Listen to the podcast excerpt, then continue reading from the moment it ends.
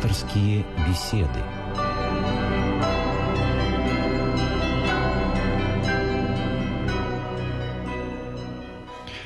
Здравствуйте, уважаемые радиослушатели. Добрый вечер. В студии Константин Корольков. И мы снова с вами встречаемся для пасторских бесед которых по традиции вы можете принять участие, позвонив нам по телефону в Москве 956 15 14 956 15 14. Напомню, что код Москвы 495, и если вы звоните из другого города, не забывайте набирать этот код. Гость нашей студии сегодня священник Александр Васютин. Здравствуйте, отец Александр. Здравствуйте. А поговорим мы сегодня о патриаршестве. Тема эта особенно актуальна в сегодняшние дни, когда в эти вот часы, в эти минуты проходит архиерейский собор, и впереди еще поместный собор, который должен избрать нового святителя Русской Православной Церкви, что, конечно, является событием важным, необычным, нестандартным, и действительно в этот раз выборы проходят, ну, наверное, так, как, как никогда они в России еще не проходили такие выборы. Ну, об этом наш разговор впереди. Я думаю, что начнем мы наш разговор все-таки о том, что такое патриаршество, что такое патриарх и его значение для церкви и, естественно, для нашей страны. Я только еще раз напомню телефон. Звоните 956 15, 14. Ну вот в нескольких словах, отец Александр, все-таки вот что такое патриарх вообще? Что это за явление церковное? Если обратиться к э, анализу филологическому этого слова, то оно происходит от э, сложения двух греческих корней, патир и архи, что означает отец, соответственно, и начало, власть. То есть это в буквальном переводе на русский отца-начальник. Патриархами назывались ветхозаветные праведники, которые стали отцами, или вот как мы потом в позднейшие времена стал принято говорить, патриархами, родоначальниками народа ветхозаветного израильского. И э, по аналогии с этим э, патриархами называются первенствующие епископы наиболее крупных и наиболее исторически значимых православных церквей. Независимо от их нынешнего размера, но вот, например, такая, такая кафедра, как Александрийская, она по традиции считается патриархатом, и который идет э, в наших диптиках, диптиках, то есть в списке, так сказать, по преимуществу, по списке чести, первенства чести. После Константинополя идет как раз Александрия. Применительно к русской церкви патриаршество у нас было установлено в 1589 году, и первым патриархом стал митрополит московский Иов. Да, ну и вот э, все-таки более, может быть, точно вы скажете, вот, э, вот каковы функции патриарха вот для церкви? Что он делает? Каковы его задачи, которые он выполняет? Патриарх, избранный собором, или вообще, как, как правило, избранный патриарх, любой, он уполномочивается всей полнотой церкви представлять ее вероучение в первую очередь, э, возглавлять богослужение – возглавлять заседание Священного Синода, определять позицию церкви, артикулировать ее э, в средствах массовой информации и э, в других источниках, именно, так сказать, исходя из православного вероучения. То есть слово патриарха считается мнением всей церкви. Хочу особо подчеркнуть, что патриарх представляет не свою собственную персону, а патриарх представляет собой всю полноту церкви. Поэтому э, при, процесс принятия решений предстоятелями, патриархами, он, конечно, очень сложный. Очень сложный, ответственный, и ответственность э, на них лежит поистине огромная. Вот в этом сложность служения патриарха, и мы знаем, что многие в истории не только русской, но и византийской церкви, многие отказывались когда их просили императоры или кто-то еще, епископы, они отказывались, зная какой-то груз, какая-то ответственность. Ну, безусловно, это ответственность, тем более для человека верующего, понимающего вот этот груз действительно ответственности за церковь, за всех людей, которые тоже живут вот как бы под его началом, да, церковных людей. Это, конечно, безусловно, страшная ответственность. Вот э, э, у нас сегодня, особенно в наши дни, это все обращают внимание, вот э, впервые, да, выборы патриарха, они ведь проходят так гласно. То есть средства массовой информации, я уж говорю, не, не говорю об интернете, э, рассказывают, рассуждают, ищут как бы возможных кандидатов э, и предполагают, как все это должно проходить. И, естественно, делая на все это, накладывая как бы стереотип нашего обычного восприятия выборов, да? То, что происходит в государстве, то, что происходит в политических партиях. Но вот я хотел, чтобы вы остановились о том, на том, как все-таки избирается патриарх, как он избирался, скажем, в прошлые времена. Э, да, действительно, нынешние избрания, корректнее, думаю, будет говорить избрания, а не выборы, потому что э, то, что будет происходить на поместном соборе, это корректнее, уместнее называть избранием, а не выборами, потому что здесь нет борьбы партий, здесь нет предвыборной агитации, а выборы без предвыборной агитации уже не выборы. Поэтому избрание. Э, в древности э, патриархов назначали императоры – Византийской церкви. Иногда бывали случаи, когда, так сказать, мнение архиереев той или иной поместной церкви, скажем, Константинопольской, не совпадало с мнением э, императора, тогда возникали коллизии, которые тем или иным способом решались. Огромное влияние на процесс избрания патриархов оказывало, оказывало монашество, оказывали архонты, князья, оказывали другие влиятельные лица, известные в Византии. А, на Руси же патриархов формально представлял царь.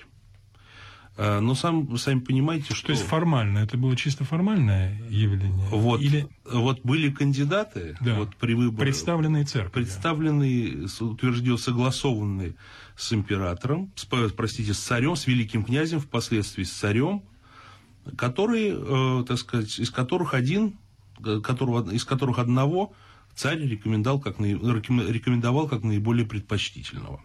И, как правило, выбор э, поместного собора, он просто, так сказать, подтверждал выбор правоту. Царя. Да, совершенно верно. Это была некая такая, сказать, конфирмация уже произошедшего избрания. Ну, в общем-то, это была стандартная процедура э, для вообще восточных церквей.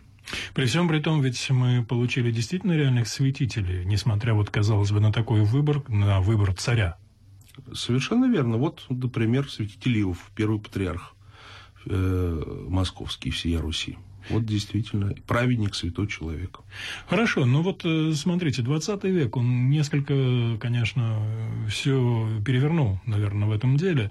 Но начиная с 17 года, да, когда состоялся выбор патриарха Тихона. Это вообще был не совсем обычный выбор, поскольку именно там сыграл жребий. Кстати, сегодня очень много было сторонников жребия, да, говорят, что это более правильно, но, насколько я понимаю, это была вынужденная ситуация под тем, что происходило вообще вокруг страны тогда. Безусловно, в условиях, э, так сказать, того, что вообще никаких соборов и никаких патриархов не было 300 лет, ну, простите, 200 лет на, на тот момент, то, так сказать, церковь в условиях э, рушащегося государства, войны с Германией, вообще непонятного будущего, выступлений, э, ожиданий каких-то бунт, бунтов, бунтов, конечно же, было непросто э, выбирать патриарха так, как это более-менее было принято. Императора не стало, еще существовал э, святейший правительствующий синод, вот. но, тем не менее, церковь неожиданно получила ту свободу и независимость, с которой, в общем-то, было непросто справиться в тот период времени, вот если мы возьмем эти полгода, с февраля по октябрь.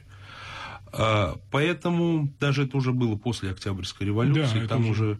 там уже, так сказать, действительно еще стали более смутными перспективы на будущее. А, поэтому были представлены три достойнейших кандидата, среди которых Э, конечно, наиболее видные, одно из самых наиболее, ну, как бы сказать, все были три достойные. И вот митрополит Тихон Белавин, он, конечно же, э, был э, одним из самых опытных, самых открытых, спокойных и высоко уважаемых иерархов русской церкви того времени. Было решено прибегнуть к помощи жребия. Жребий употреблялись э, в русской церкви и до этого, но, так сказать, э, так сказать был жребий не три, там 12 жребий вписали, по два, по два раза имя одно могло ставиться, так сказать, э, и шесть жребиев по-разному, эта система была разная. Поэтому, так сказать, в общем-то, эта практика в православных поместных церквах не имеет большого распространения. В Византии при помощи жребия патриархи также не выбирались и до сих пор не выбираются. И, э, в общем-то, если мы будем говорить о соборе 17 года, вообще весь этот собор с его многочисленными определениями, постановлениями, он уникальное явление.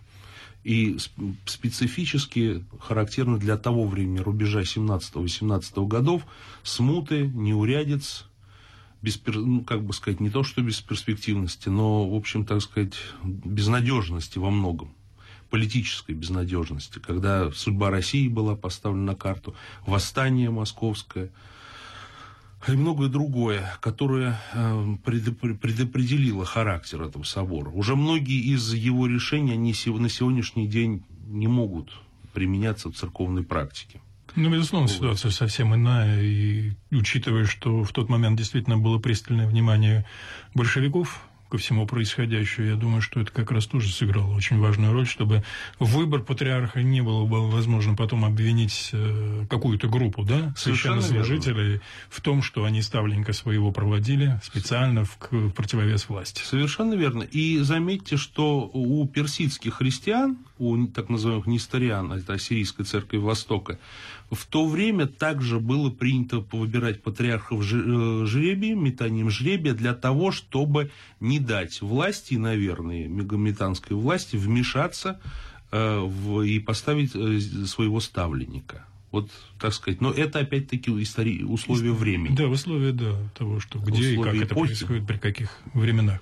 У нас есть телефонный звонок, напомню, наш телефон 956-1514, звоните, а мы слушаем вас. Здравствуйте. Алло. Да, алло, слушаем. Да, да, да. это вас беспокоит Сергей Владимирович. У меня два вопроса к священному служителю. Так, первый. О том, э, что значит, раньше при царе церковь была частью государства, э, аппар... Э, частью госаппарата власти и управления, сейчас нет. Как он считает, что это нужно сделать, чтобы церковь была все-таки частью госаппарата и, и, и власти и управления? Это первое. Должна быть. Вот. И еще, сейчас у нас институт президентской власти, это неправильно. У нас ну, никогда в России не было президентов. У нас нас было всегда самодержавие, а восстановление России абсолютно монархии со словным представительством. Институт президентской власти должен быть ликвидирован в России, упразднен. Понятно? Да. До свидания. Вот два вопроса. До свидания. Да, но второй это скорее не вопрос, конечно, а утверждение. Да, утверждение. А первый это действительно вопрос. Вот давайте попробуем ответить.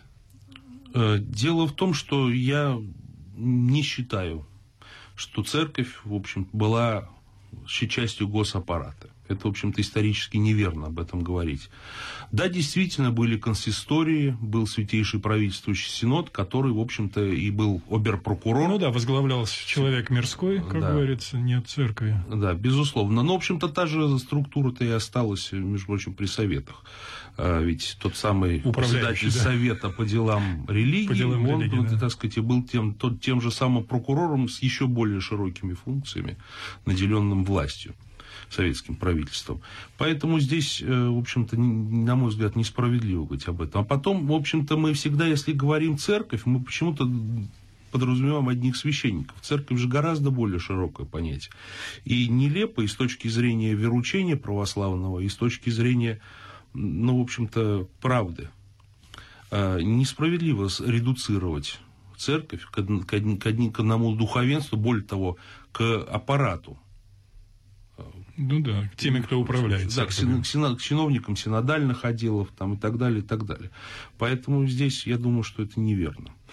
Ну, что касается, конечно, риторического заявления о, об отмене президентской власти, конечно, это не вправе нам решать. Это, э, согласно российскому законодательству, это прерогатива общенационального референдума. Безусловно, я думаю, что это как бы уже не церковное совсем дело и к нам не имеет отношения. У нас есть два звонка, я смотрю из других городов. Давайте мы послушаем наших э, э корреспондентов, телефонных корреспондентов. Да, 956-1514, телефон в Москве. Мы слушаем вас. Здравствуйте. Алло, здравствуйте, батюшка. Я из Новгородской области. Благословите, пожалуйста. Бог вас благословит. Да, слушаем дальше. Батюшка, а не могли бы вы сказать поподробнее про, про местные соборы, про архиерейские соборы, вот как это все происходит? И чем они отличаются от, друг от друга? Спасибо за ваш вопрос. Я думаю, очень уместный, совершенно кстати, вы его задали. Эм, дело в том, что архиерейский собор является канонической формой самоуправления церковного. А, и, в общем-то, во всех исторически, во Вселенских соборах участвовали только епископы, только архиереи. И Вселенские соборы были архиерейскими. Они привозили с собой советников, конечно, каких-то помощников, сопровождающих лиц, но, конечно же, которые не имели права голосовать. Голосовали только епископы.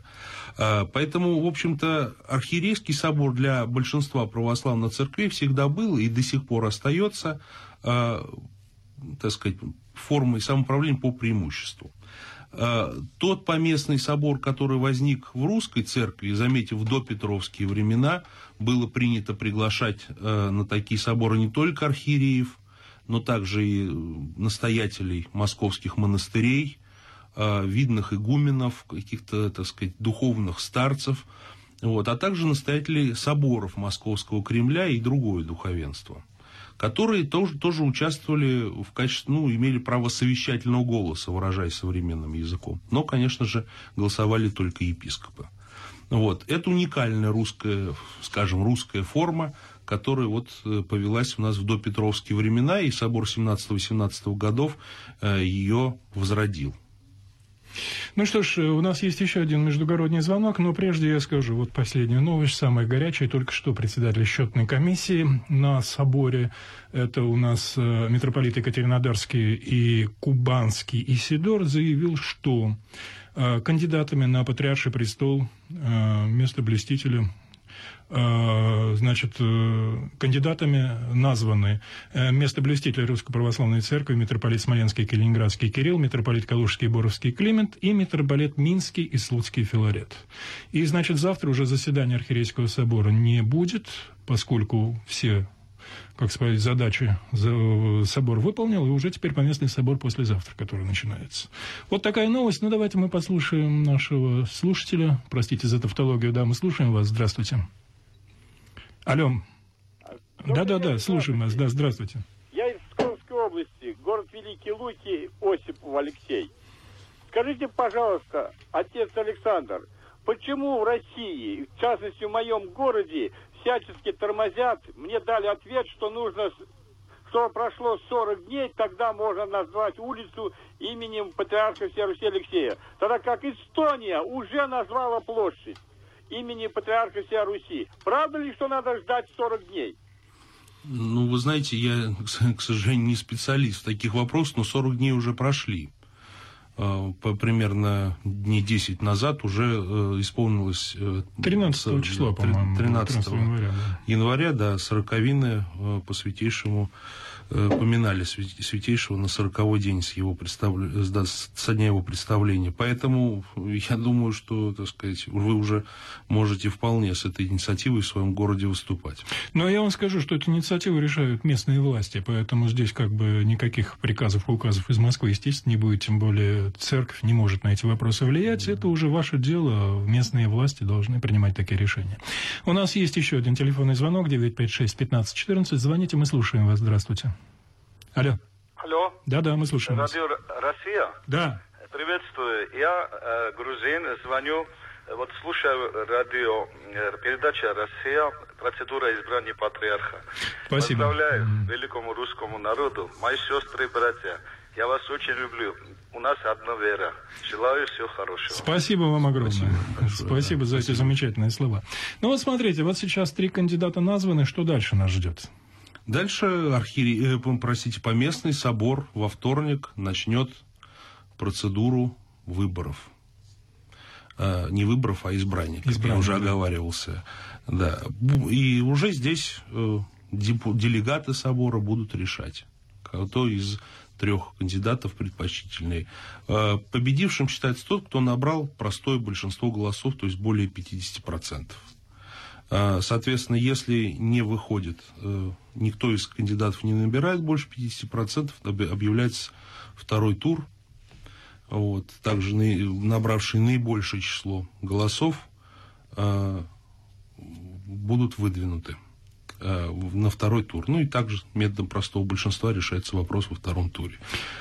Вот у многих такое вот э, все-таки существует представление, что, значит, поместный собор э, будет прежде всего заниматься тем, что будет обсуждать кандидатуру. Это так?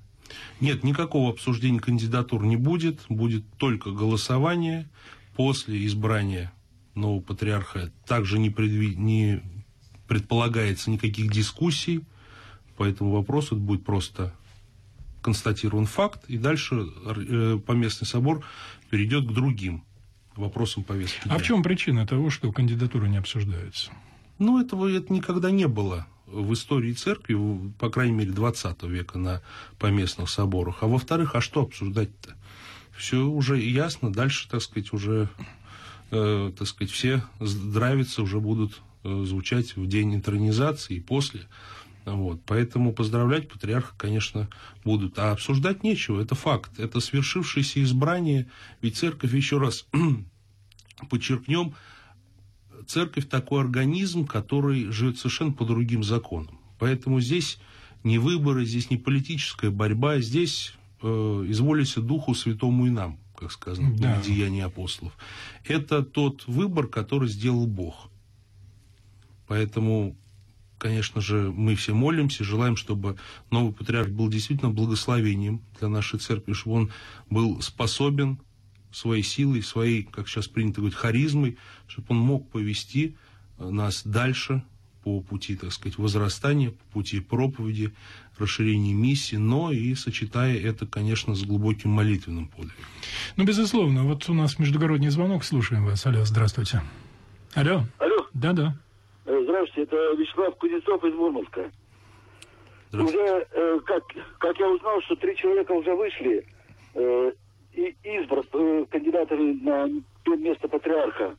И как вы считаете, что они заслуживают того, чтобы именно эта троица э, пошла на финиш? Но, на мой взгляд, я уверен в том, что Кирилл выиграет.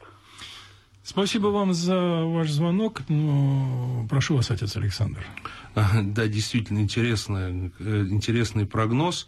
Много сейчас в интернете было различных референдумов, э, разный процент набирали кандидаты. Но все-таки э, действительно все трое очень заслуженные люди. Первые, они, каждый из них отдал всю свою жизнь, посвятил церкви. И когда странно слышать, когда люди два или три года назад, пришедшие в церковь, начинают уже кого-то обвинять там в ереси, в вероотступничестве или, так сказать... Э, в аппаратной игре, да, я такое в, слышал. В, да. чем, в чем угодно. В чем угодно, вплоть, вплоть до какой-то незаконного оборота каких-то финансовых средств, то это, по меньшей мере, вызывает вопросы и недоумения.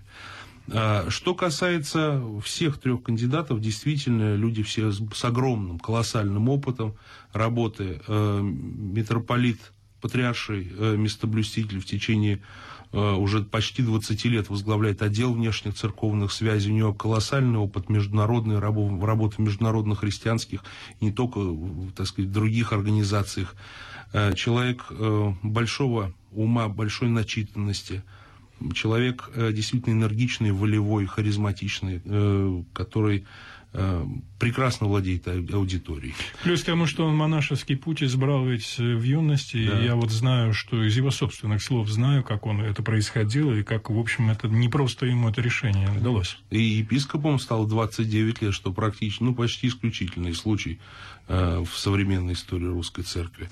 Что касается митрополита Минского и Слуцкого Филарета, патриаршего экзарха Белоруссии, то, конечно же, это человек умудрен опытом, это более старшее поколение. И тоже возглавлявший в свое время, кстати, отдел внешних церковных связей. Совсем недолго, да, но уже в течение 30 лет он возглавляет белорусскую церковь, то есть сначала это назывался вот белорусский экзархат до сих пор, но э, православная церковь в Беларуси, конечно, при нем расцвела. Огромное количество. Раньше он был один епископ на всю Беларусь, теперь у него огромное помощников, несколько, шесть, по-моему, епархий, если не ошибаюсь.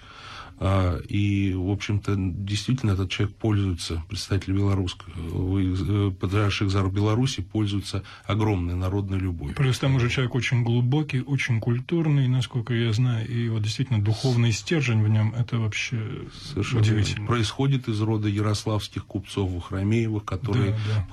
Покровительствовали искусству, ремеслам, науке. Вот, и так что... Владыка Климент. И Владыка Климент был долгое время заместителем председателя отдела внешнецерковных связей. Вот последние несколько лет возглавляет а, управление делами. Это тоже ответственный пост, а, который, вы знаете, мы знаем, что покойный святейший патриарх Алексей II также был управляющим делами Московской Патриархии, который также, так сказать, накладывает огромную ответственность. Так что все три кандидата, они, безусловно, э, достойные люди, но вот посмотрим, как определятся делегаты собора, как какие события. Вот я, кстати, хотел Владыке Филарета э, слова привести. Он удивительно точно сказал. Ему задали вопрос, ну вот смотрите, вот все предыдущие патриархи были такими разными людьми, вот по-своему. Да, ну, действительно, что э, патриарх Сергий, что патриарх Алексей I, патриарх Пимен, патриарх Алексей II. Вот все патриархи, каждый свой характер.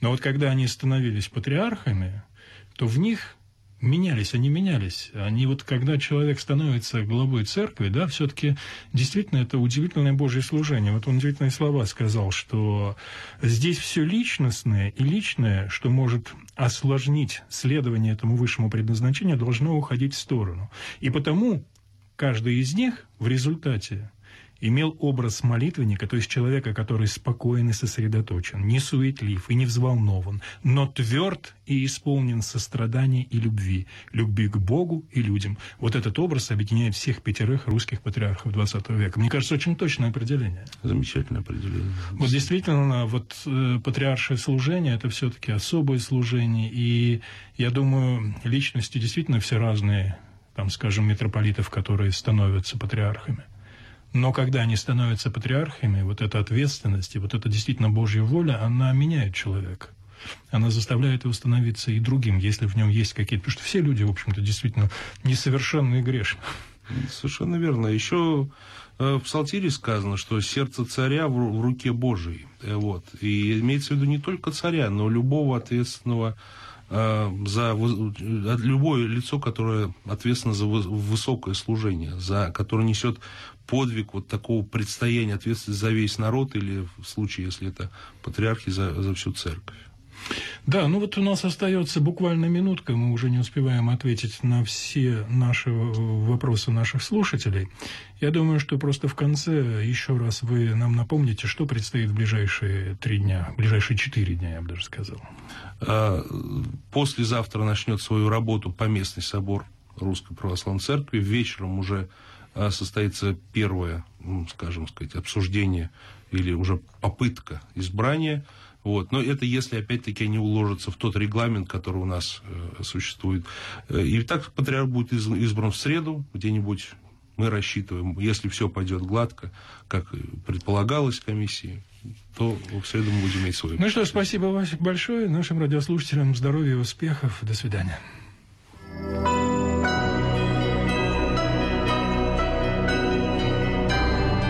Слушали программу «Пасторские беседы» из цикла «Мир, человек, слово».